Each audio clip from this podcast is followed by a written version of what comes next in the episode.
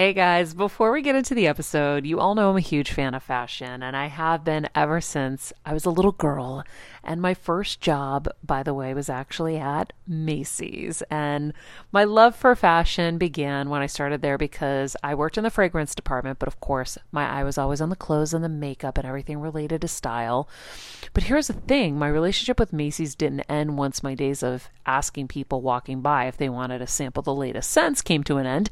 Nearly 20 years later, I still find myself choosing Macy's time and time again for literally everything. It's become a really beautiful full circle moment that they've been such amazing supporters of our show for so long. And when it comes to shopping, they have everything you need, whether I need a last minute outfit or Kevin needs a last minute outfit for our friend's wedding. We always head to Macy's. They've got us covered. So if you're in need of some retail therapy, perhaps, or looking to spruce up your home or your lifestyle, Check out Macy's, friends. I've curated a list of some of my favorite items that have helped me upgrade so many parts of my life. Really, my fashion the most, but of course, home and baby and so much more. So, check the link in the description and happy shopping, Heal Squad. I'm on a journey to get better in all areas of life, from wellness and mental health to career and relationships and so much more. I know getting better isn't easy, but it's a whole lot easier when you can do it together. Welcome to Better Together with me, Maria Menounos. Hello, hello, everybody. Welcome to Better Together. When you know better, you get better. That's what we do here every single day. Kevin and I are better together most of the time. Today, especially when I smashed my elbow. This is my ice pack here on the poor Queenie on the uh, the arm, guys. I I hit it hard, and I was sobbing. I'm like, I'm trying, God. it was like a few, oh. a lot of little things that accumulated to that point where I'm like, I'm really trying hard to, you know, stay in good vibration and stick with my meditations and do all of that, and like little things that you know, little disappointments are piling up, and you're like, I gotta stay in this good vibration. Yeah. And then something happens like that, and then you're like, way. wow. And then I picked myself up, and I'm like, okay, go outside to the sun. You're a trooper. Go talk to yourself, get your shit together, because everything's fine and you're going to keep accumulating this. But it was the first couple mornings I woke up thinking about problems. Ooh. And isn't it funny? I mean, I caught it really quickly, but like Dr. Joe says, most people wake up, the first thing they think about is their problems. Mm. And so I uh, I started realizing, oh, that's why things are kind of getting a little wonky. So we got to change that. First thing I did was I ran into a meditation and felt so much better after. But you know, you can't help the fact that you've already set that point. Right. So now you got to really work harder to clean the vibration so that you can get back to where you were. Mm. Mm-hmm. Because then you will smash yourself and hurt your elbow. And hurt your elbow. I have to say, Maria, I thought of you in my while I was driving to work this morning because I'm trying. I usually blast music, which I think just like overstimulates me. Like mm-hmm. I love mm-hmm. my music, but this morning I just drove in silence and honestly, this was the first conscious time I remember thinking a thought and saying, "Oh, what was that that we just thought?" and catching it and choosing again. Queen. I know. Like literally the first time I like truly remember being like so present and I was like, oh, we need to start driving without music more I'm often. so proud of you. Thanks. I I generally don't listen to music. Yeah. I generally have it quiet. And I really, really like that. You know, sometimes I'll watch people and they drive by early in the morning with blaring music. And I'm like, God, that's just a lot. It's a lot to start your day with. And then also, you're not paying attention to what you're saying think of the words. Generally speaking, you're programming your body and your mind with a lot of negative stuff, mm, whether right. it's, you know, I mean, do we need to go through the lyrics, guys? um, so yeah, it's uh, it's a programming. So I rather sit in the car in peace and just enjoy, you know, whatever beautiful things I see. Right. And then if not, create the beautiful things in my mind. What do I want? How do I want my day to go? What do I what am I aspiring to right now? So I'm trying to program every cell to be thinking all the good things that I want um, rather than what I don't want. So yeah, having quiet time in the car. First of all, a lot of moms and it was funny, it was trending the other day. A lot of moms go to their cars to have alone time my mom all the time. right? all the time she would do that. it's a refuge. So Yeah. you need to sometimes consider that that vehicle could be your refuge. Like it could be your place where no one's talking to you. That's why we all love flying sometimes, right? Some of us. Kevin loves his flights because he's just in his little cocoon. No one's talking to him, or hopefully no one will. so you put your headphones on, it's your private time in this capsule that no one can, you can't be distracted with all the things you're usually distracted with. So you can use your car in that same very way. I, I mean, I remember in Connecticut, I think um, during COVID, I took the minivan to the post office. They had like a little fountain outside in Connecticut. And I just sat out there and I talked to myself. so I love it. I think that I mean, when I was at Nordstrom back in the day, I used to go eat in my car, and everyone would be like, "Oh, let's all have lunch together," and I was like, Mm-mm, "I need, I need thirty minutes not speaking to anyone." Which is funny uh, because I wouldn't see you doing that because you're more like me, where we just want to be with everybody. Right. I needed But it. now we really see, I think because we're so outward all the time, we really have to be recharging all the other time. oh yeah, yeah, but but it's true. I mean, that's something that I like. Even when I did that at Nordstrom, I wasn't aware of why I was doing it, and I feel like just recently I've understood. Oh, Kelsey, you have you have to recharge your social battery, or you will die. Because I used mm-hmm. to be like, I get energy from people, blah blah blah blah, Me too. Right? And Yeah. now we're like, bada uh-uh. beep, bada ba boo, blah. Exactly. but now we need we need our recharge time. I love it. Need All it. right, friends. Our quote of the day has to do with what we're talking about today, not um, peaceful in the car, but that is a bonus for you. Um, it's the only way your hormones can achieve balance is if your body does the job, and only if you safeguard and nurture it with every meal and habit every day to optimize endocrine function. That is by Alisa Vitti. Heal Squad, I am so excited to have Alisa, Alisa Vitti back on the show. She first came on, I think, a year or so ago. Yeah. And she taught us all about perimenopause and menopause, menopause and postmenopause. Yep. Mm-hmm. Um, she was teaching us about how she hacked her own hormone system to get herself healthier, how to beat PCOS. She's helped Kelsey in her journey Yes, she has. and um, I'm just really getting fascinated by hormones because I feel like my age group's starting to deal with all this stuff, and I'm hearing all these people going and doing all these um, hormone replacement things, but then there's these doctors that do all these things, and it keeps you so young, and I'm like, yeah, that's all scary to me. And I don't know if I really see any of these people looking younger. I think that they think they look younger, but they look as great as they did before. Yeah. I don't know if you can really credit these things. Anyway, so I'm a little nervous about all of them. And I know Alisa is going to be the one who has devoted her whole life to researching this. I know that there are people and doctors who devote their, you know, medical career to studying in college and then treating patients. But there are few people that continue their education. And I know that Alisa is constantly got her nose in a book. I just, I know the type of person she is. And so um, she is uh, a woman's hormone and functional nutrition expert. She's a pioneer in female biohacking. She's also the best-selling author of Woman Code and In the Flow. She's the creator of the cycle syncing method. This is super cool, by the way. We talked about this in the other episode. So we should link last episode with her in the summary of this episode in case you missed it. It's such a great listen. Um, really, really helpful information. And the cycle syncing method is a female centric diet and lifestyle program that leverages hormonal patterns for optimal health, fitness, and productivity. So she says that with food, you can hack your system, which makes a lot of sense because some super smart Greek guy called Hippocrates said, Let food be thy medicine. Super smart.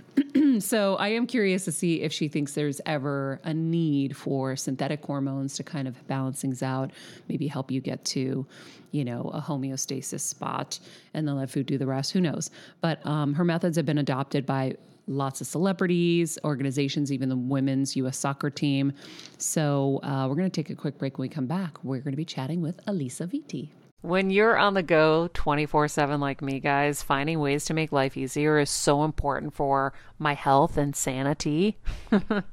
and that's exactly what my friends at Macy's do for me. From working there as a teenager to now going to them for so many of my daily essentials, it's been my go to for so many years. And having everything in one place is such a time saver for me. With being a first time mom, for a while now, as you know. I've had plenty of those, and being able to rely on them for all the things has been amazing. Plus, having everything in one place has made being a new mom just a little bit easier for me. So I know we're all focusing on our families, our health, hopefully, our jobs, and everything in between, but it's time to make your life a little easier. And to help you out, I've curated all of my essentials from Macy's for you and the whole fam. All the details are in the show notes below, or you can just click the link in the description to get your hands on them too.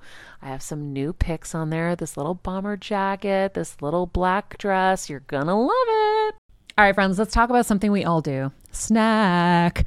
Trust me, I've definitely overindulged in the past, but as you know, I am focused on my health these days. And I think I found the healthier snack that you don't have to lose out on the flavor. And it's definitely become my go to. It first came into the house because of Kevin. He was obsessed with wonderful pistachios. And then I got addicted. And now it's in my travel bag. I don't leave home without it. It's in our glove compartments because they don't melt. Right now, my favorite flavor is the sweet chili flavor. It feels like some of the naughtier kind of snacks I used to use where I used to lick my fingers after. Now I lick them and I feel safer. Um, plus, Wonderful Pistachios is one of the highest protein nuts. Each one ounce serving has six grams of protein, giving you over 10% of your daily value. That's crazy, guys. So if you're looking for the perfect snack, trust me and head over to www.wonderfulpistachios.com to snag a bag of wonderful pistachios. You're going to love them. I remember my mom always struggling with her hair. It's frizzy Maria, my mom would say in her Greek accent. Diehis, what do you have? I tried so hard to find her products. I wish I could share these products I'm using now with her because I know she would be so happy to finally have good hair days. I've always believed that hair is a woman's best accessory, and with Ouai's new anti frizz cream, you can ensure that your hair always looks its best without the frizz stealing the spotlight. It's a lightweight cream that not only provides immediate frizz control, but also helps prevent heat damage. And get this, it lasts up to 72 hours. That's three whole days of frizz free, gorgeous hair. Ouai seriously has some of my favorite products for taming the frizz. Pro tip one of my biggest discoveries is using the Ouai hair oil on the ends of my hair before I dry it. Let me tell you, it's a game changer. Once it's dry, my hair looks so smooth and polished, I don't even need to do anything else. It is incredible. I love it. Frizz free, up your schedule with Ouai. Go to the Ouai. T H E O U A I dot com and enter the promo code Heal Squad for 15% off any product. That's the Ouai, T H E O U A I dot com, promo code Heal Squad. Trust me, you won't regret it. Alisa, Yes. You have an incredible story of really kind of having to heal yourself. And I was telling everyone before you got on that we had an incredible episode with you talking about kind of your journey to healing, how much you suffered. Um, I'll never forget hearing about the cystic acne and just how hard it was to even put clothes on because it was all over your body your body was screaming your your cycles were non-existent, Non-existent. and and nobody knew what to do with you. And then you did the research and you found that little piece of paper in the encyclopedia. You ripped it out took it to your gyno and said this is what i have. I need a transvaginal ultrasound. I need this. I need that. So um, you figured out how to heal yourself and how to hack the system. And now you help women all day long to to get healthier and get better. So for anybody that wants to know why she's such an expert at what she is, go back and listen to the episode. We're putting the link in the summary. But I think for this episode, we really want to talk about, um, you know, hormonal patterns, hormone imbalances, um, and what the right thing to do is. Because I, as I'm, I'm 44, and I'm hearing all the like women in my you know, social circles. They're going to the same doctor. Everyone's getting whatever it is that he's giving everybody, and they're all touting how it keeps you young and all of this. And all of that just scares me. Once everyone's like, oh my God, go to this person, go to this person, and it's kind of like the hot thing, I usually get kind of, ooh, I don't know. I, I wonder who- that is and what they're giving. Yeah. But Uh, you but, say you you, know, can it's do it with diet, right? It's likely hormone replacement therapy if if I had to guess. and you know as we've talked about in the past not everybody is a candidate for that just due to cancer history in the family and, and other you know risk factors. But yeah i thought today would be really good to just kind of do a hormone 101 mm-hmm. what are they? How do they work? How do we work with them? How do we know when they're not in balance what can we do naturally to support them at different stages of our life cycle so that wherever you are if you're in your 20s you can be pain free or PMS free, or if you're in your 30s, early 40s trying to conceive, you can have that be a successful experience for you with the least amount of interventions. Doesn't mean you can you don't have to have any interventions, but just the least amount. Or if you're in your early 40s, mid 40s, late 40s, how can you navigate perimenopause? So that it's a less turbulent experience with lower symptom burden and severity so that you don't necessarily feel the need to get on HRT if you choose not to.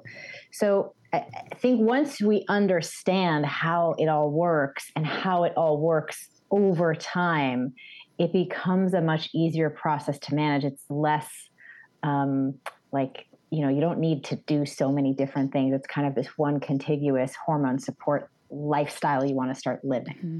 I think you said something really important that I don't want to um, miss, and that hormone replacement isn't for everyone because of health risk factors.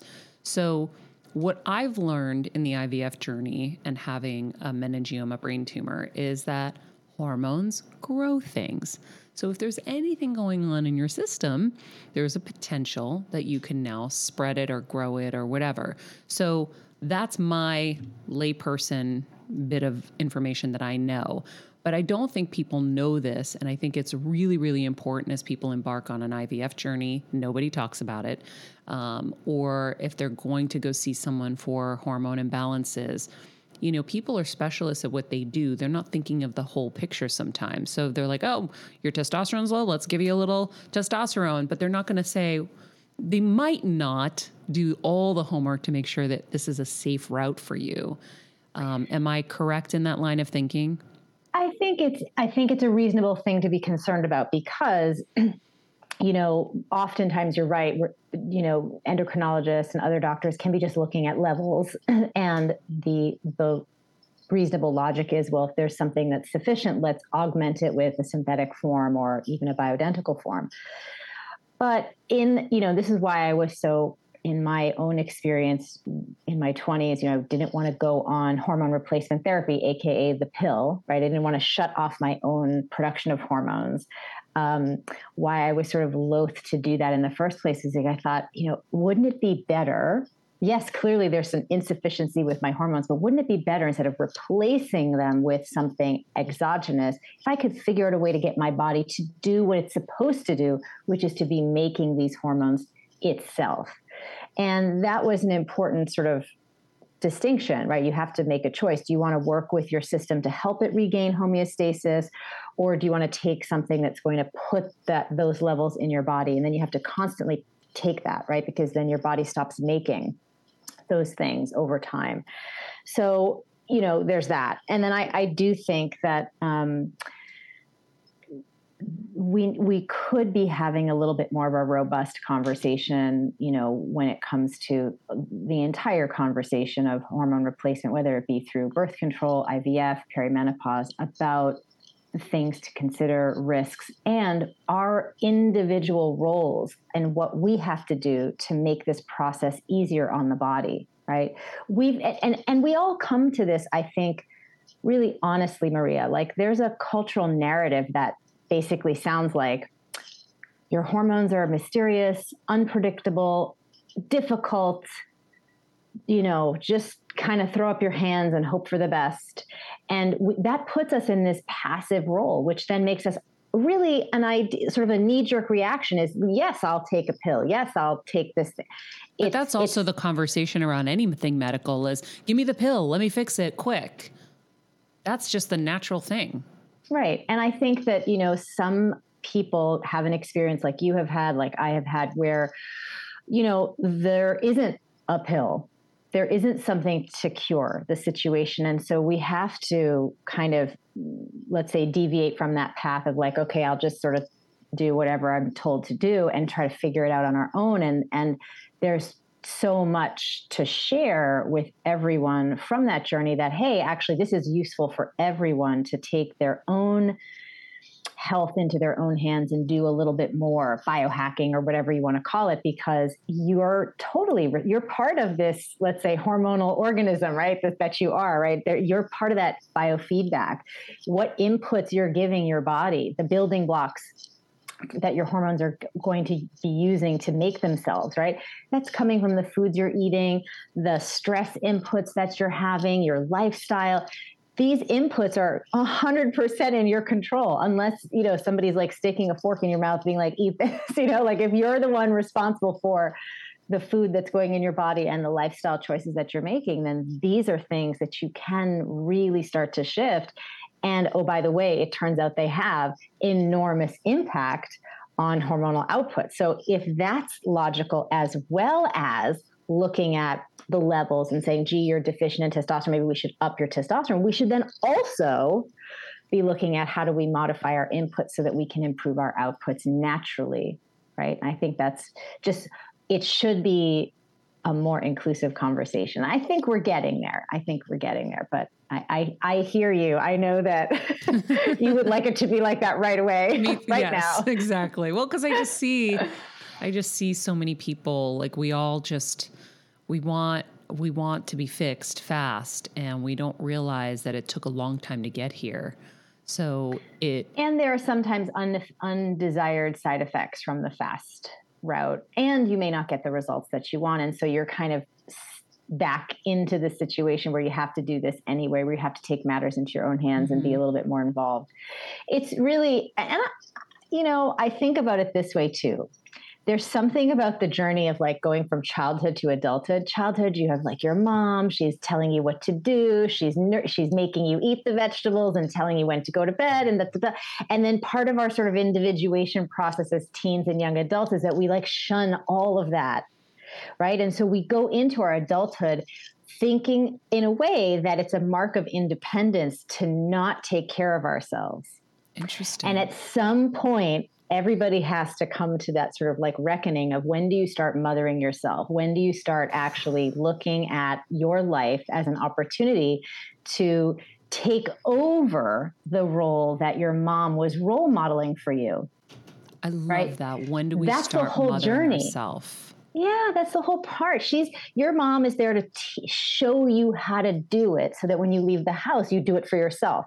But because we think we're supposed to rebel, we stop doing it. And then we get all these health issues, and then we have to kind of figure it out way later than we should. There's so much unnecessary lag time and unnecessary suffering. So I do think it's all a self love mothering journey. um, but sometimes we need something to help us kickstart that journey, like a, a, focus on a particular health goal.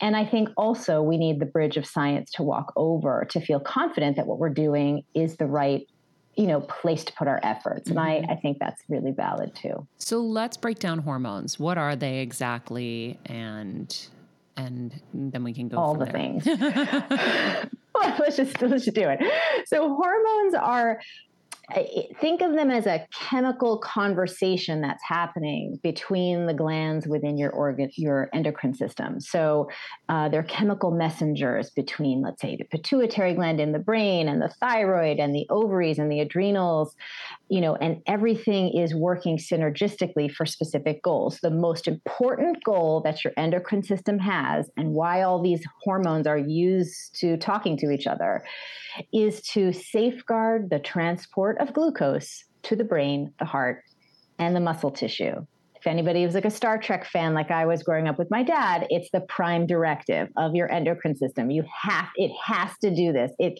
if this doesn't happen, everything starts to ratchet up in terms of let's escalation, orange alert, compensation with elevated levels of other hormones. We have to get sugar to the brain, the heart, and the muscle tissue for obvious reasons. Keeps the lights on, keeps things pumping, keeps things moving, right?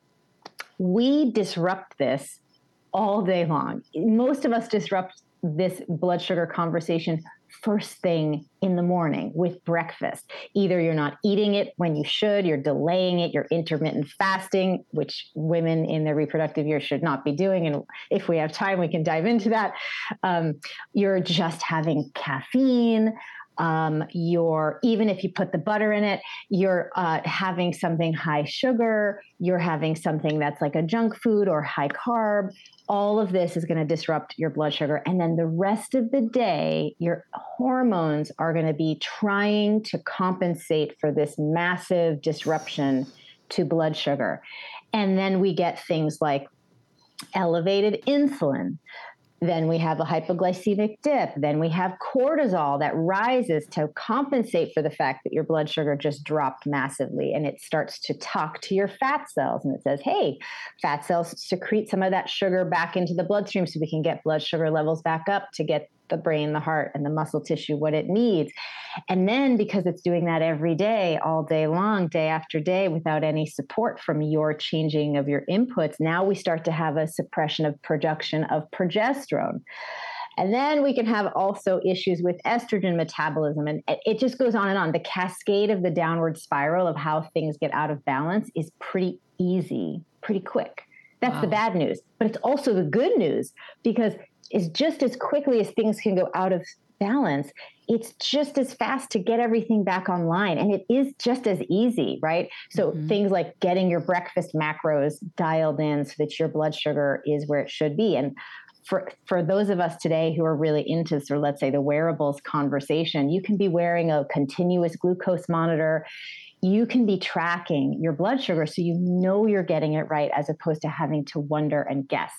And if you just get that one input right, all like 80% of the hormonal problems that you can have are going to be really nurtured and taken care of because you're supporting what is most important to the endocrine system. Are you seeing more people wear CGMs, continuous glucose monitors, even if they don't have a diabetic situation? I am. And I think it's a great thing because you can either do it one of two ways. You can do the continuous one, or you can just get an old fashioned glucometer, which is, you know, pricking your finger and but you can Those are so inaccurate. You can get a, a different reading every Depend, you have to be you have to be super consistent about let's say just tracking at like 20 minutes postprandial and an hour and 2 hours just to see you know what you so you yes it's it's massively inconvenient. It's way more convenient to wear the CGM and I do think that younger people are really interested in understanding where they are, what their levels are, so that they can really know with certainty. Again, we all feel more confident about putting effort into things when we have some data to mm-hmm. say, yes, you're doing it right. And I think that's great that we're sort of in this, you know, biotech revolution where we can have these products direct to consumer to make our lives so much easier. So, you know, that's at the highest level what hormones are doing. Hormones are supporting different activities in the body, the manufacturing of these different hormones, the the signaling between these organs, the the whole um, output of your reproductive, you know, monthly experience. So, you know, making sure the ovaries are doing what they're supposed to do, and the endometrium is developed, and you know, all of that process is is also being managed by hormones. Um, your stress mm-hmm. response is managed by hormones. It's all every. I mean, I can't. It's it's really hard to, to sort of pull apart what part of your daily experience isn't being sort of touched by hormones. And hormones are human. They're not gender specific in the sense that's you know because we there's, there's this connotation that like oh women are hormonal, right? No, no, no. Humans are hormonal. Every age has hormones, right? It's just about the quantity, the ratios, and that's what's gender specific. But hormones are across the board affecting men and women. Well, then everything you just described. First of all, I've never heard anybody explain it like that. And now I understand so much more about why there's so much deterioration that continues to accumulate and so many things that pile up health wise. But it sounds like it's a very simple reason in a weird way of why we're infertile. Because if we have been inputting things into the system that are just throwing everything off, like we're eating a corn muffin in the morning and we're having a coffee with sugar in it and all this stuff, you're already screwing up your system. And then it's trying to fix itself. It doesn't have time to be able to right. allocate to let's get her pregnant. Like this body is on fire inside, right? That's right. And then add to it the, you know, fad diets that women are constantly being messaged around that are all done. The research on those diets are done on men and postmenopausal women. And women are like reading about them in the media thinking, oh, intermittent fasting is for me. Paleo is going to solve all my problems, whatever it is. And then you do that. It's also disruptive um, in very specific ways. And then you add on your over exercising sort of, you know, thing that women have been conditioned to do because there's also a narrative that says, well, women are just smaller versions of men that need to overcompensate for their slightly sluggish metabolisms by eating less and working out more yeah. and women feel you know self-conscious about their curves and so they do all of this restriction and over exercise which further disrupts insulin and cortisol and progesterone and estrogen and so, so the, and then you may be on birth control pills for you know a, more than a decade so by the time you reach your mid 30s there can be 15 years of disruption that has been compounding before you're like that moment of trying to conceive that needs to be addressed. Yeah. And it's going to take some time to address it. So, knowing that that's what happens, I think it's really important that younger women start to understand that this is something that's been happening to their you know to women who are slightly older than them and they do have an opportunity in their 20s to start addressing this sooner and that that is actually the right thing to do.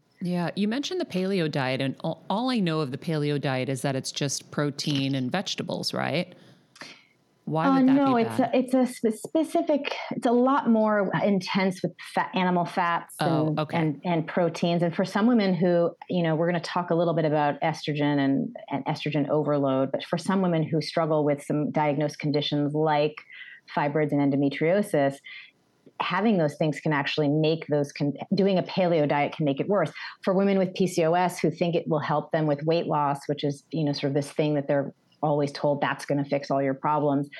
It's not really this weight weight loss is the side effect of balanced hormones. I remember have lost 50 pounds a few times you know once when i healed myself and then again after pregnancy. But you know weight loss is the side effect of balanced hormones. Clear skin is the side effect of balanced hormones. A healthy cycle is the result of healthy hormonal balance. These are not the things that you try to get first. You don't get the weight loss, you don't get the clear skin mm-hmm. and then worry about your hormones. You got to go to these root causes and then watch your body do what it's supposed to do. So the promise and but the seduction of these like diets, you know, to say, "Oh, this is going to help you lose that weight and will be the answer to all your prayers," is frustrating, I know, for women because a it's the research is done on men we're applying it in a system that hasn't been tested. And what we're finding is that it's it's making women with pcos for example have worsening of their symptoms. Um, and then again like i said for other women with other types of menstrual disorders it can also have a problem you know problematic uh, impact as well. So i, I it, and this is what kept me up at night you know I, I was like we should be getting better as a, as a group not worse because the internet is talking about women's hormones in a way that is historic in nature, right? We've never had this much dialogue about it before. I believe yesterday was World Menopause Day, and we had women gathering all over the country in major cities talking about, you know, menopause and its solutions, and that's super historic. I mean, let's just think about the past 50 years. Have we had people free bleeding, uh, uh, you know, on the on the London Marathon? Have we had a menopause day where people had, no, you know? So this is really important that we're having these conversations and opening up this dialogue. But what's lacking is the research, and what's frustrating is still, still, despite the dialogue and the increased media coverage, 80% of women are going to have a hormonal problem in her lifetime. And I looked at that and I said, what are we missing? What are we not looking at? Why is the why is the ratio so huge in the female population and so small in the male population? It's like 80% of men are not having a hormonal problem, right? This is not a thing for the male set of population, right? So what is it we're missing? And that sort of led me to write the second book In the FLO because it was clear that we were overlooking a key biological rhythm called the infradian rhythm and that we needed a specific method to support these hormonal patterns that we have that are unique to the cycle. And so that's why I created the cycle syncing method. And then we now have over 5 million women, you know, on TikTok and Instagram, hashtag cycle thinking, because it makes sense, right? Why would we do the same thing every day, Maria, when our hormones are changing throughout the cycle, right? Mm-hmm. It's just illogical. It makes sense for guys because their hormonal cycle is on a 24 hour clock, but ours is changing week over week. And we need a, a method, a hormone care method that's as dynamic as our hormones. And so that's what I've created with that.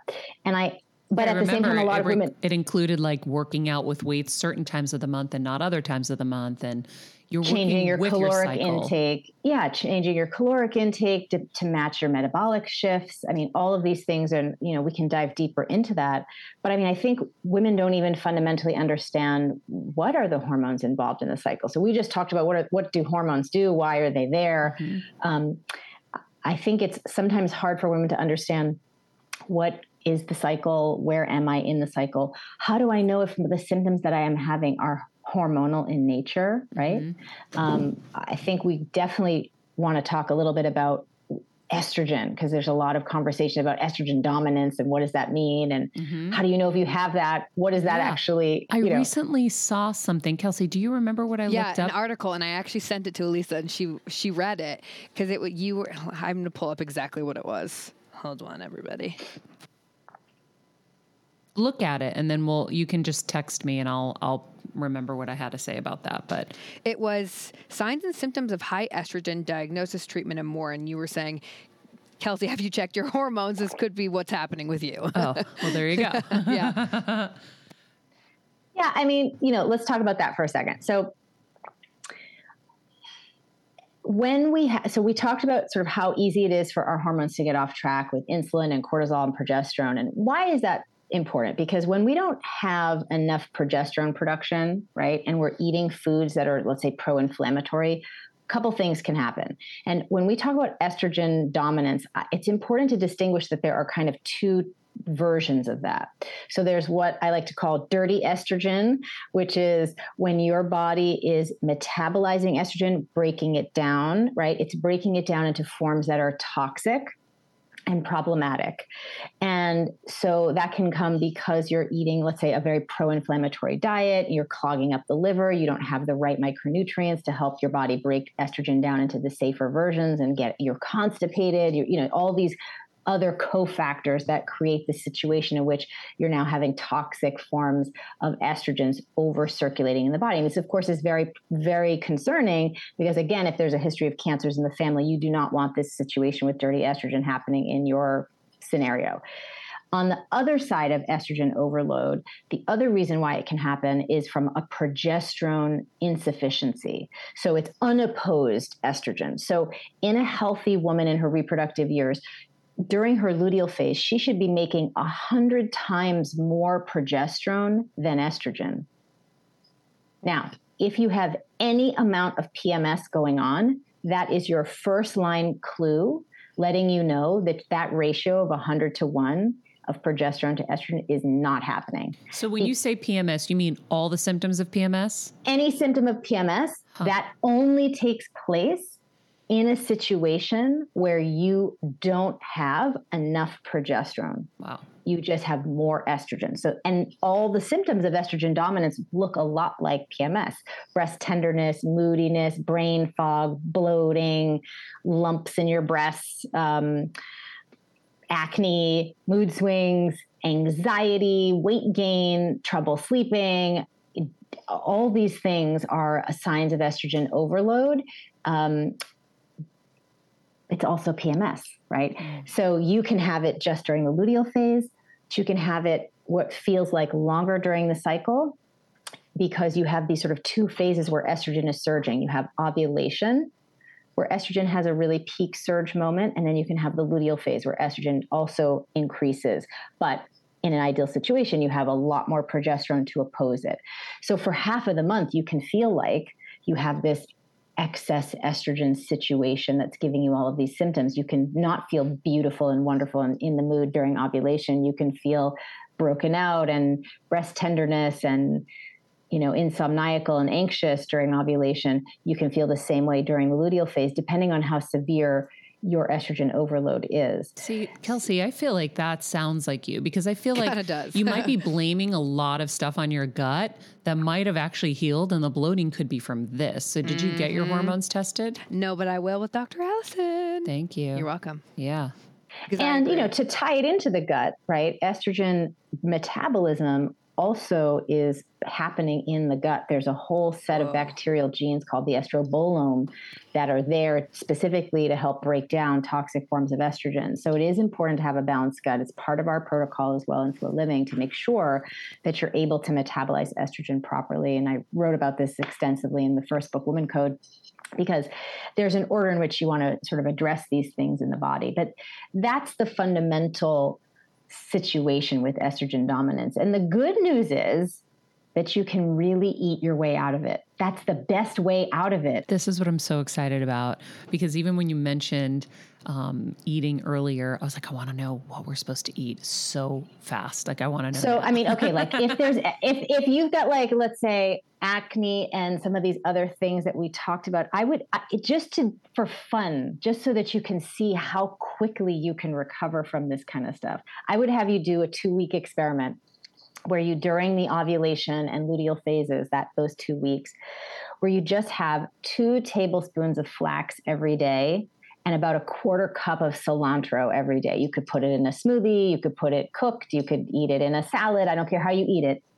There is a special compound in cilantro that helps our body, our livers metabolize things a little bit more efficiently without you having to take some, eh, let's say, more extreme supplement like milk thistle or other things. wow. And then the flax is going to help bind with that metabolized estrogen and get it out of your gut as quickly as possible because that's the other thing during luteal phase oftentimes women find themselves a little bit more constipated because any amount of progesterone that's you know in normal range is going to slow down transit time in the gut which is why in the cycle syncing method in this phase we eat specific foods to help keep our uh, momentum going with bowel movement so that you're still going every day nice robust bowel movement first thing in the morning without any caffeine. That's how you know you're not constipated. If you have to have caffeine before you go to the bathroom you're constipated and so these two things alone is a great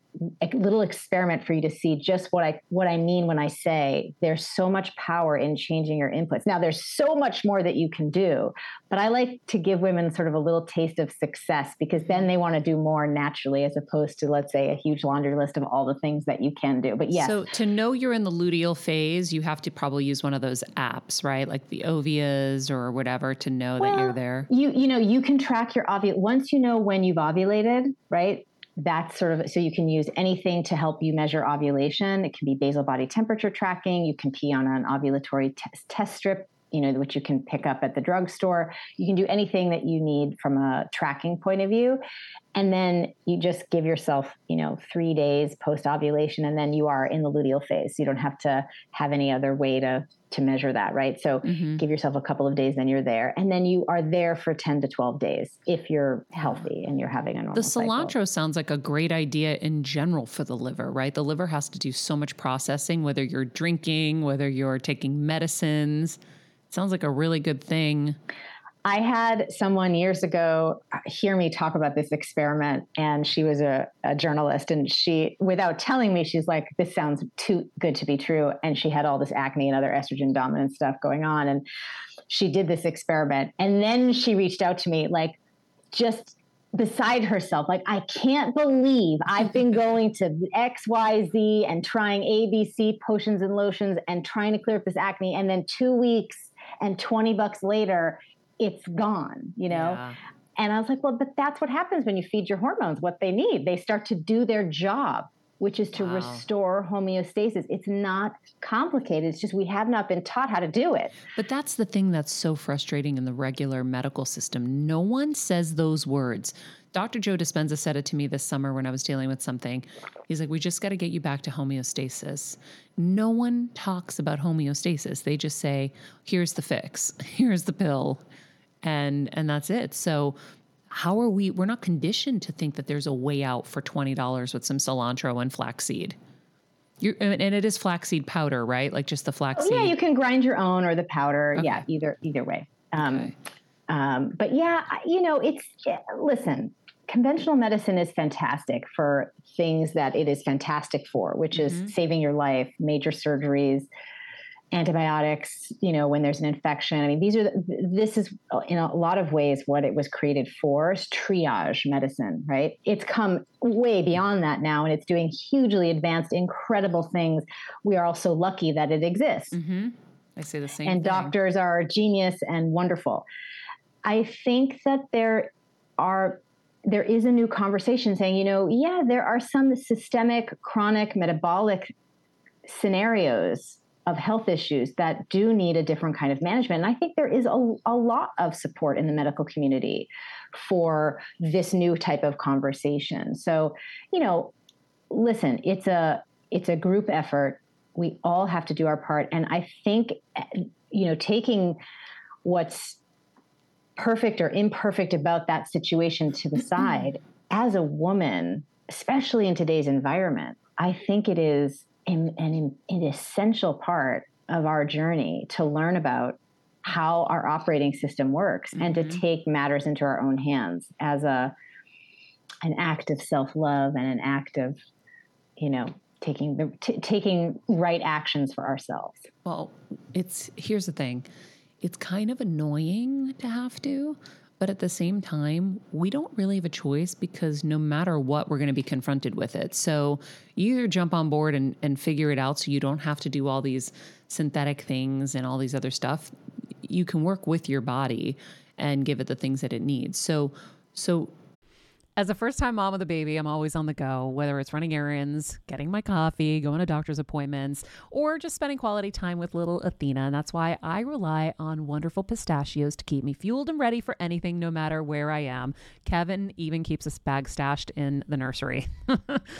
you know, for the nighttime hunger moments. Wonderful Pistachios comes in a variety of flavors and sizes, making them the perfect snack to have literally any time, whether I'm enjoying them during a quick break in between taping this show or I'm on the go and it's in the diaper bag. I do carry it in my travel bag and they're in my car. At this point, when I'm leaving the house, I think keys, wallet, wonderful pistachios.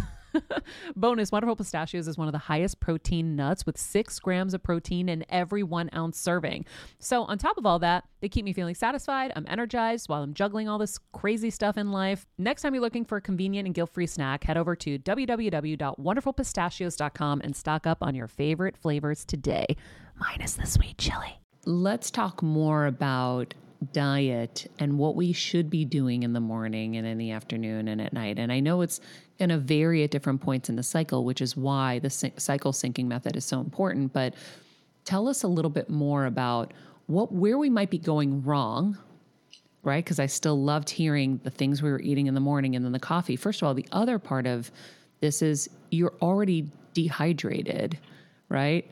And then you're dehydrating yourself more with coffee. So there are things obviously you can do. We talk about it, but um, let's talk more about what we're kind of doing that's not great and then what we should be doing. Yeah. So definitely breakfast is like the essential thing. I think dialing in your macros, making sure you're having the right combination of macronutrients that are going to keep your blood sugar stable. What are macros? So, so carbohydrates, fats, proteins, right?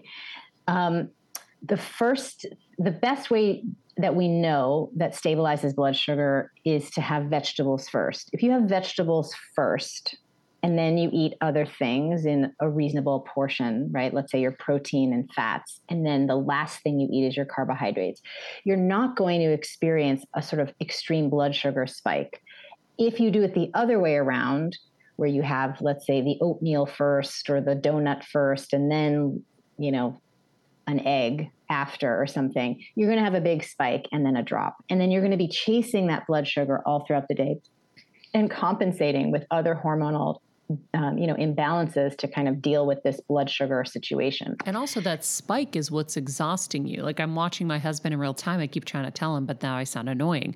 Like you're spiking yourself with this coffee and whatever you're putting in it, and then you crash, and then you need another one, and then you crash, and then you eat some Lucky Charms, and then you go up, and then you crash. And, oh, and I, I mean, I, I do like to say this too because I know this is like so popular in the biohacking conversation is this, you know, coffee thing.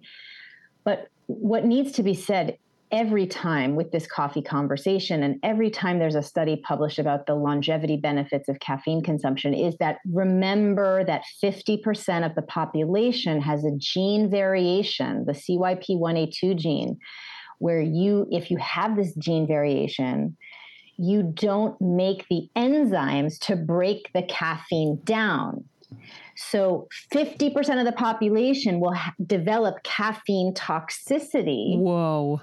From drink, you know, and you can go to the Mayo Clinic's website and just type in the search bar caffeine toxicity and read the symptoms and find yourself there. The thing that's happening to your husband is pretty indicative of caffeine toxic reaction, right? Because for people who have the gene without the variation and they make this enzyme, they get all the things that everybody hears that caffeine is so good for. They get sustained energy, they get mental clarity, they get the cardiovascular benefits. It makes them fantastic. But the other half of the population, it makes them very ill and makes wow. you feel like you have anxiety. It make it can create a longer hypoglycemic response after the bigger spike and the longer drop down. You can feel depressed you, you can have physical jitters. You can, I mean, it is, and then that you're trying to break it down all day long, and then you can't sleep at night, and then you wake up more tired. I mean, it's a, it's yes, a mess. That's Kevin. That's Kevin. Kevin Wait, so what is, is, the test you have to do specifically? I have to make sure everybody understands I, this. I, I mean, I don't even know if there is a test for this particular gene variation. This is, but I wish there was an easy test, but it's this the best way to for now okay. is for you just look at the symptoms of caffeine toxicity. If you have any of them, just simply do an experiment. Don't drink caffeine for 2 weeks. Wow. And see how you feel. I think I have it because I quit recently and I went to green tea and I feel mm-hmm. great. As long as you have the green tea on a full stomach. That's the other annoying oh, thing about know that's the other annoying thing about caffeine culture in in the US. It's the only place in the world where caffeine culture is done on an empty stomach. Every other culture that does a beautiful tea service or even coffee, it's always after food as a form of a digestive aid. And it makes sense from a blood sugar point of view if you've got your vegetables, your protein, your fats, and then you have a small little espresso or a small little Turkish coffee or something small, little little bit of black tea or green tea. It just helps you with digestion. It doesn't spike up your blood sugar. But here, we do it on an empty stomach. We do it first thing in the morning. We do multiple cups a day, and it's not helping. And then, that, so that's definitely affecting our hormones mm-hmm. in our mm-hmm. menstrual menstrual years. It's it's shown caffeine consumption in women and men has been shown more than two cups a day has been shown to increase rates of miscarriage in your when you're trying to have a child. Wow. And then when you're perimenopausal and you're having night sweats and hot flashes and you can't sleep, the caffeine is also having an impact. So I, I, get really frustrated, and forgive me for getting a little bit ranty no, here I when we hear all these things about oh coffee, coffee, and put butter in your coffee or whatever. It's for who and is is this appropriate for you and how is this affecting your hormones and is it the right thing for you right now i've been mm-hmm. caffeine free for 25 years i I don't know how, you know, I, am where I get my energy is from keeping my hormones in homeostasis. Yeah.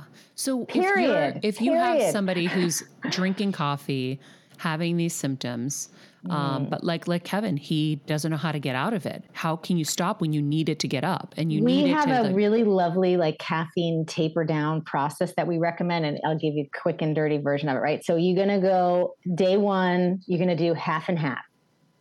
Or you, you I, I, first of all, I just want to make this disclaimer. I think decaf coffee is full of chemicals that are not ideal for especially women but for any human right? So what i would do is if you have a eight ounce cup of coffee normally day one you're going to have a four ounce. You're just going to have less. You're going to have 50% less. Okay. Day two you're going to do the same thing. Day three four and five you're going to drop it down to 25% okay? Then day six seven eight you're going to replace it with black tea. Is black tea better than green tea uh, it's just a little bit more caffeine. Okay. So we're going we're going to do like the the because we want to just avoid that mm. caffeine headache situation. That's yeah. what when people get really cranky and grumpy. And so this is the this is like the microscopic step down method. You can go cold turkey, you can do this as aggressively as you want, but if you want to have the most like gentle, yeah. lovely way to do it, it's 50%, 25% for a few days, black tea for a few days, green tea for a few days, and then nothing. Right? And by the time you get to the few days of green tea, and you're doing that after a meal, you're ready to make the switch. I'm really glad you said after a meal because I wasn't aware that it had that kind of impact on your stomach and your system. So I'm definitely going to switch up when I do it. Yeah. Um, and I mean, I cold turkeyed it. I was like, okay, I think my stomach lining needs a little bit of assistance right now. And I am going to cut the coffee, even though I love coffee. I'm going to cut it for now, see what happens. And I did double green tea in the morning. And then when the headache started in the afternoon, and it was a good one, it was a doozy. I had another double green tea. Yeah. And then the next you day I went down to, to two. And then the next day I went down to one. And then I don't really even need it anymore. I just am doing it for the benefits of green tea now. Yeah. Yeah. No, the benefits are great. And after a meal is is the ideal time to do it. You can also augment your step down process by increasing magnesium glycinate to support with the headache, increasing hydration in general, electrolytes, increasing B vitamins for energy and mood, right? So you want to think about how do you prevent that caffeine hangover? You would kind of do it in a similar fashion to just dealing with a hangover in general, right? Mm-hmm. And then the other way that you know that you may have this variation is how easy it is for you to make this transition, right? Because it oh, wasn't yeah it wasn't as big of a deal. You kind of were like, yeah, okay, I'm good. That's that was right? me. That, yeah, and that's probably going to be Kevin too. And it's interesting. There is a correlation between people who have this gene variation and this caffeine problem, and issues with estrogen metabolism, right? So you may also notice that now that your liver is not trying to deal with all this cough caffeine breakdown all day long it has a little bit more energy and reserve to deal with your estrogen metabolism and of course you're going to start supporting that more and you're going to start to have a reduction in your symptoms too so Wait, it is an important sense, part because i did yeah. blood tests after and my my naturopath said that my hormones were balancing out caffeine was blocking your liver's ability to have the the you know what it needs because every every reaction in the body like metabolizing caffeine requires micronutrients right? Your liver remembers like nature's multivitamin. It stores a ton of micronutrients in there to do these very specific steps of detoxification. It needs vitamin a and b and c and e and glutathione and selenium and everything right? Wow. And so but if you're if all of that is being recruited to break down caffeine, you, you may not have enough reserve to break down your estrogen, which can exacerbate your issues. Wow. Okay, what else are we supposed to be eating? So when you say we're supposed to eat carbs, that's that's an interesting thing. So you're supposed to have protein, carbs, fat. In order, the ideal thing, and I and I highly recommend you guys check out a favorite Instagram um, account of mine, which is Glucose Goddess we love she her. Just, mm-hmm. She's great. I love her too. I was on an IG live with her. You know, it's like two peas in a pod. We're both like loving talking about sugar and, and how to eat and hormones. Um, and, uh, you know, it's, it's really important to eat in a specific order, right? And so vegetables first, then proteins and fats, and then some complex carbohydrates. Now, Glucose Goddess will talk about the fact that in her experimentation, you can eat any form of carbohydrate um, and it, it is less impactful if you eat in that order. But in women with hormonal imbalances, I do think it's really important what types of carbohydrates you're eating and and when. And so so we talked about breakfast, we talked about caffeine. I'm also going to talk about the timing between meals, right? You don't want to go too long between meals and thinking you're being some sort of intermittent fasting hero um, because that destabilizes blood sugar and exacerbates your hormonal problems. So try to eat with a particular cadence. Your circadian rhythm really likes regular feeding intervals. So, you know, wake, eat within an hour of waking up, then have another meal three hours later, then another snack three hours later, then dinner three hours later, and then call it a day. And then you get a nice 12 to 13 hour fast, right? But keep your blood sugar stable throughout the day. Don't don't think you're doing some sort of you know thing by skipping lunch or pushing those meals further and further back. Especially in perimenopause eating earlier in the evening and eating the right combination of macronutrients is essential because we're finding out that the whole origin of hot flashes and night sweats is just your body still working off carbohydrates to help you stabilize your blood sugar. It's sweating out the sugar because you're sedentary and you're going to bed. You're not using, you're not burning. Mm-hmm those calories. So it's doing it for you. It's trying to help you. Those night sweats and hot flashes are helping you keep your blood sugar where it should be. But of course, it's miserable going so, through it. And so, two questions. One, can you get your carbs from vegetables and not have bread? Of course. And still be good. Okay. Then, yeah. question number two if you're getting hot flashes, like I will get warm at night. Kevin does too. And I do think it's processing food usually or whatever. We try to eat early and then try not to sit to lay down before, you know, we've given our time, our bodies ample time. But I have a cooling mattress. Does the cooling mattress do a disservice to the body that's trying to sweat everything out? No, I, I think that what you might want to look at is can you front load your carbohydrate intake in the morning at lunch and at snack time. And then at night, do something that's just protein, fats, and vegetables, mm-hmm. right? And vegetables that are not high in carbohydrates. You know, so depending on where I am in my cycle, that might look like I'm having salad and fish for dinner. It might look like I'm having some beans and vegetables or just a soup mm-hmm. and protein that's really light at night. And I, I think about that, that, all the time because you want your body to not have to do a lot of work at night. That's right. That's right. And if you're wearing a CGM, you'll see that you actually have better levels throughout the night, right, of your of your whole blood sugar journey. So, and I think it becomes very important you know at 40 to start really taking our dinner meals really seriously and and you know no alcohol at night you know no sugar um, using nighttime as sort of like a just giving your body some nutrition before your your extended fast window. And you'll you'll see that you just don't have as many issues with the sweating and the and the, the heat surges that makes a know. lot of sense. Yeah. Um when so, you talk about so carbohydrates that are the optimal carbohydrates like you said are things that come from plants so sweet root vegetables legumes those are like you know your first go-to's and then whole grains that you can digest. Mm-hmm. Things that I love are the pseudo grains that are really seeds that are very like almost like a superfood. So I like quinoa, I like buckwheat, I like teff, especially it's got a lot of iron.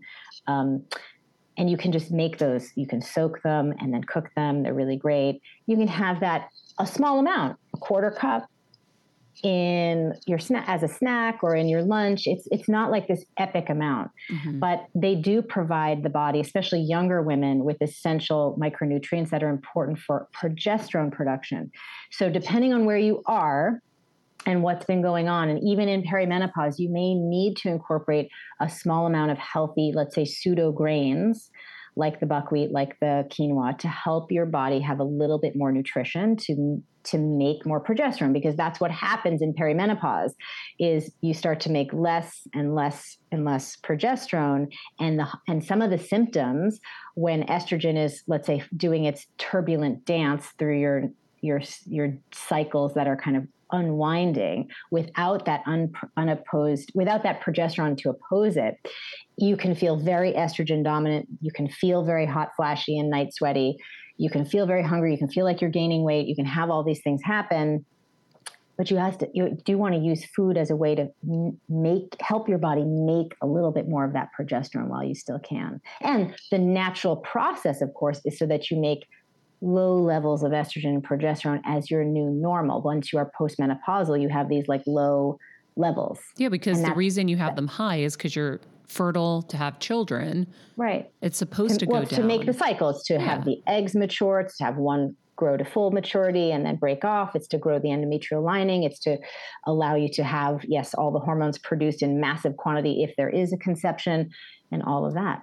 So but, we're talking hormones, and the only ones I know, and tell me if I'm they're missing any, is estrogen, progesterone, and testosterone.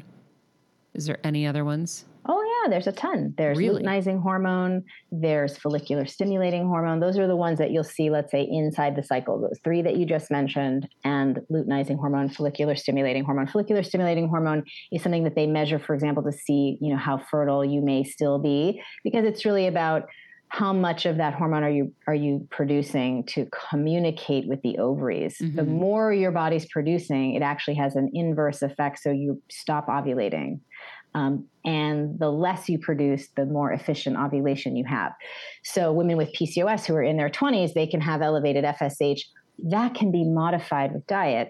In I've had I remember one of the women I worked with years ago who was 43 she had an elevated FSH level of I think it was 16 you know we did the FLO protocol together and she brought that down to a 7 and then she got pregnant naturally so you can 100% change what your body is doing if you change its inputs and you take the right care of yourself. So, what do you eat if that is the case and you're dealing with PCOS? so it it isn't uh, you know those are those questions that i sort of love hate. I have a love hate relationship. It's like what do you eat? What's the what's the perfect diet? It's it's a method and that's what the cycle syncing method is about right? So if you're actively dealing with an issue pcos fibroids endometriosis I have a then you fibroid. Then you go through the FLO protocol, which is sort of our triage protocol. So first, you're going to work on stabilizing blood sugar. Obviously, it's the most important thing when we when it comes to endocrine homeostasis. Then you're going to deal with cortisol. That's another hormone we talked about that really can have an adverse effect on the cycle, on your reproductive hormones, insulin, and then cortisol. Then you're going to work on estrogen metabolism, which we just talked about why that's so essential as well and some foods that you can do to eat that. Once you go through those first three steps, you've really given your body a new like playing field, a leveling of what it needs to do its job. And then you move into the cycle syncing method, which aligns your calorie intake, your food type, and your fitness intensity and type based on the phase of the cycle that you're in. And why that's important is because it's a more accurate way and a more dynamic way of making sure you keep insulin and cortisol levels balanced throughout the cycle with your diet, with your exercise, so that you don't disrupt progesterone and estrogen, right? So that you have a healthy cycle. So it's a way to eat dynamically and take care of yourself dynamically. So you actually are actively supporting the cycle as opposed to just doing the same thing every day and hoping that you have a good cycle. You don't have to hope and you don't have to guess. You can you can 100% reverse engineer a healthy cycle.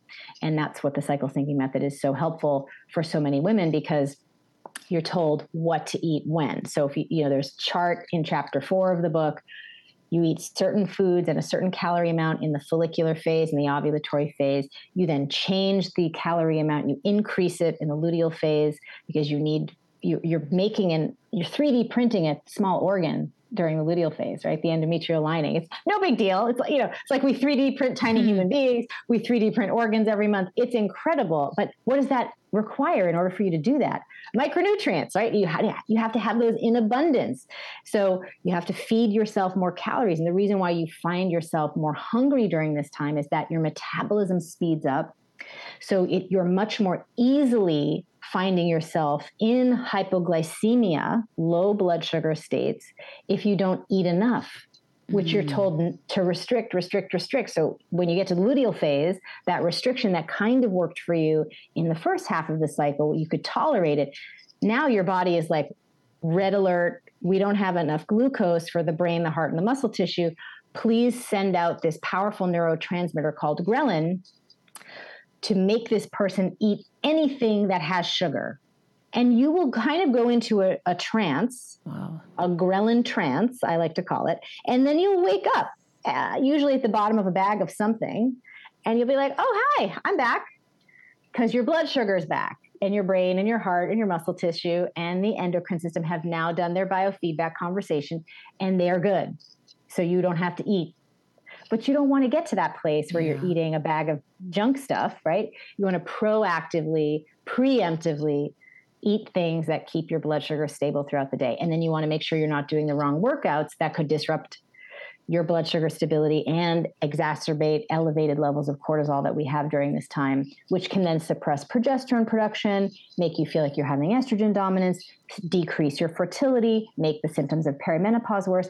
It sounds like there's this whole complicated thing going on, but it's really just all the things that can go wrong when we don't do the very simple, obvious, logical thing that the body has mapped out for us. And that's what's so essential about and I think why so many women are responding to the cycle syncing method is because it just makes sense and also because it works, yeah. right? It, it's the form of self care that matches our hormonal biology. There's no other way around it. And when, you know, I promised you at the beginning to talk about what do we do throughout our reproductive lifespan, our 20s, our 30s, and 40s? What's the most important thing we can do to really protect our hormonal health all the way through that moment where we have our last bleed and then we're now postmenopausal? The most important thing that you can do is to support this cyclical hormonal pattern in the way that it needs in the right time. And the best way I know how to do that is with the cycle syncing method because it's exactly mapped onto what's happening. Um, and the good news is it's not that complicated, I promise. It may feel a little overwhelming at first because mm-hmm. it's a mm-hmm. lot of new information, but start simple. Start with just your workouts or start with just your vegetables. Change your vegetables. Start with just your calorie intake. Start anywhere and then add month over month, add one more action that's in alignment with the cycle. And pretty quickly, you're going to master the process. You're going to feel like you're supposed to feel. Your symptoms are going to be far fewer, and you're going to be in the flow. Yeah. And you have it all easy in an app. I know that we signed up this summer and now we have to get back to it we we both desperately need this. Yeah. Um, but I can see where if someone is really doing this method, getting pregnant will actually happen without having to do IVF. And so or if you do have to do IVF, let's say there's some genetic thing that your your family has or your husband or whatever it is that your partner sometimes you need an intervention. That's fine. You could do a natural, you'd be a candidate because your hormones are so supported. You would not necessarily need to do all the estrogen stim, which is good, especially because of the things we were talking about before. You could do essentially a natural cycle, mm-hmm. right? And then harvest an egg, test it, whatever you need to do, have a successful, you know, implanting, transplanting, you know, that whole experience, and have a one and done scenario as opposed to having doing this for years and years and years, right? And pumping but yourself comes, with so many hormones, which I, I think I don't think a lot of people know there's that option of doing it through your natural cycle and retrieving eggs naturally. A hundred percent. 100% and and that is a reasonable intervention if there's something that you know if you've had recurrent miscarriages 90% of miscarriages are caused by genetic anomalies right and so if that's happening for you and you don't want to go through the heartbreak of another miscarriage right which obviously is a reasonable thing to want to avoid you could with supporting your cycle taking the right supplements really prepping your body, do a natural retreat, like a natural cycle retrieval, make sure that you have a healthy embryo, and then go for the, you know, conception, right? With yeah. the, the little assist. Um, and I, I, think it's just really important to know that you you can do so much to support yourself. I even put together a whole. I think you can see them over here in the box. Nurture. There's you know I, I recently launched. There's two here and two here a new round of formulations, one for PCOS called Restore to help you restore your cycle, one for heavy bleeding and estrogen dominance called Release to help you release all of that excess estrogen, one to help you with your fertility journey, whether you're trying to do it naturally or with, especially if you're doing the IVF, it's called Nurture, and then one for perimenopause called Ease to help you deal with the turbulence. And you know, you can use the combination. The best thing, the best tools we have to move the needle in terms of our hormonal performance are macro and micronutrient therapy. The food that you're eating and the supplements that you're taking at medical grade therapeutic doses. And I think that's also important. It's frustrating too. There are a lot of products in the market, a lot of brands.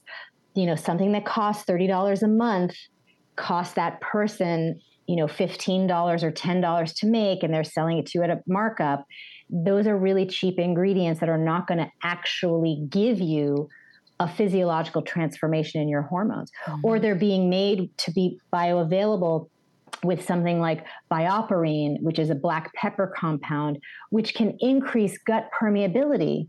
Which, if you've got, if you're just trying to heal from your SIBO or your leaky gut and you're taking these supplements that are manufactured with that kind of thing in it, you know, it's not, you're going to be taking two steps back. So, yeah. quality is so important when you're choosing your, your, your micronutrient therapy and I'm, I'm really proud of the the formulations that we have here because you know you know I'm always trying to build the things that we need because yep. I don't see them and so that's what we're doing um, but yeah I, I I I hope that in this conversation women listening feel like there's so much they can do yes. and there's you can just dive in anywhere you can just dive in anywhere start small don't overwhelm yourself and know that every month it's going to get better and better.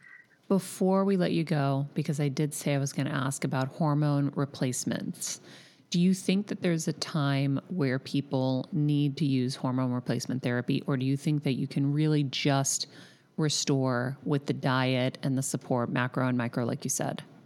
I have helped countless women transition through perimenopause without bioidentical hormone replacement therapy it does not have to be a miserable symptomatic journey. Now, postmenopausally, right? And, and I think it's really unfortunate that we just say menopause because menopause is your last bleed, but postmenopause is this 20 to 30 year or more period of time in which you're going to have these new static lower levels of estrogen and progesterone and testosterone. You may find that that lower level is problematic for you right it may be causing you all sorts of un, un, new symptoms that are different from the perimenopausal journey which is all the hot flashes and night sweats and that kind of thing it could be causing you vaginal dryness or pelvic prolapse or um, depression or bone density issues or vision issues. You know, there's a lot of progesterone receptor sites on the cells of our eyes.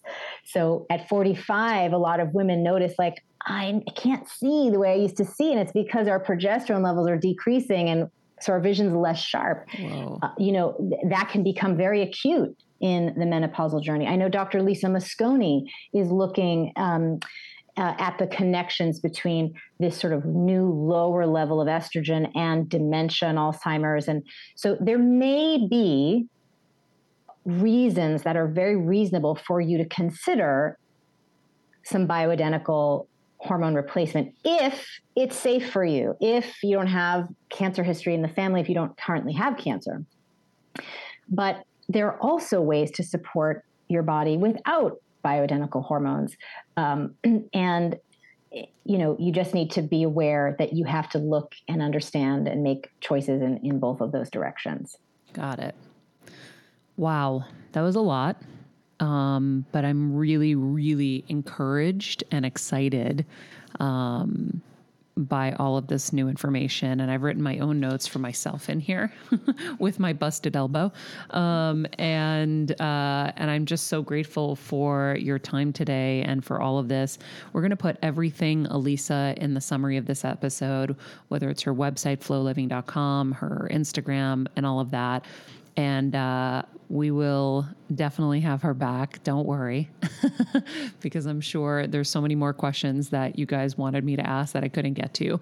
But um, Alisa, thank you as always for being super um, super up on all of this and just the continuous journey to find the answers to help us. I think that you're uh, you're a real gift to all of us, and I can't wait to get back on the cycle syncing method um, app and actually really focus on it. I think when I first got there, it was just a lot of turbulence in life, and I think this is the moment where I really need to hone in on it. So thank you. Oh, I'm so excited. Keep me posted. All right, I love Alisa. Me too. I love her brain. I love how she thinks. I love what she studied, and I love the gift that she's giving us. So, uh, friends I know it can be annoying and it's a lot more, but it is so incredibly important that we take care of our systems. And when you hear like she said, said in the opening, all the different things that are affected. Um, just learning to work with our bodies as women rather than being like, why am I feeling like this? How come I'm so hungry right now? I'm never hungry. Why am I so hungry today? And why, oh, how come I can't get through this workout? I can normally get through this workout. Like, those are, there are reasons for it, but we don't understand our bodies as much as we need to. So, uh, I am very, very eager and excited to get back on the cycle syncing method. I start we set it up and then we never actually did it. Yeah. Um, we were dealing with so much with my mom. So here we go. Uh, this happened for a reason, and this is the calling to to get to the next level. And I think that um, that'll be instrumental in your success as well. I think so too. I'm excited because like you said, I use her app, the FLO app, when, and I track my periods, but I don't do it religiously. Mm. And I know it will be so helpful. And I mean, the amazing thing about her stuff is like you put in your symptoms, and literally the app tells you what you could be doing better. It's like, oh, you have cramps, okay, eat more fats. Like it's it tells you. And what I love about um, Lisa is like, okay, so add cilantro. Like simple fixes. It's not like you need to go spend a million dollars on this stuff. So I think it's going to be, yeah, huge for both of us and everybody. Yeah. I'm excited. Yeah. Well, she was saying off air her Restore supplement that there's uh, research about berberine, which we've talked about on the show before, lowering glucose levels or whatever. And somehow the right dose is really helpful for PCOS, and she has the right dose inside of her supplement. So you should definitely ask her more about that. I will. And look into that. We'll share that with you when we get back onto a chat show, friends. Um, but in the meantime, be nice people, make good choices, and be present. This podcast and all related content published or distributed by or on behalf of Maria Menounos or mariamenounos.com is for informational purposes only and may include information that is general in nature and that is not specific to you. Any information or opinions expressed or contained herein are not intended to serve as or replace medical advice, nor to diagnose, prescribe, or treat any disease, condition, illness, or injury, and you should consult the healthcare professional of your choice regarding all matters concerning your health, including before beginning any exercise, weight loss, or healthcare program. If you have or suspect you may have a healthcare emergency, please contact a qualified healthcare professional for treatment. Any information or opinions provided by a guest expert or host featured within website or on company's podcast are their own, not those of Maria Menounos or the company. Accordingly, Maria Menounos and the company cannot be responsible for any results or consequences or actions you may take based on information or opinions. Hey, Heal Squad. We have been on quite the journey together, and we're hearing from so many of you just how much this show is helping you heal and get better, and it makes us feel so good. We love, love, love it, and we just ask that you don't keep it to yourself. Spread the message and share the show or your favorite episode with your friends. And if you want to help us even more, you can leave us a five star rating and a comment on Apple Podcasts or Spotify and follow us on Instagram at Heal Squad. You can also DM us anytime because we love connecting with you. And finally, you can also join us on Patreon for our monthly live heal events with world class healers and ad free episodes exclusive only to Patreon and our Super Heal Squad for as little as $10 a month. So go to patreon.com backslash heal squad to join. Getting better isn't easy, friends, but as I say all the time, it's a whole lot easier if we can do it together. We love you all so much, and we love doing this thing called life with you.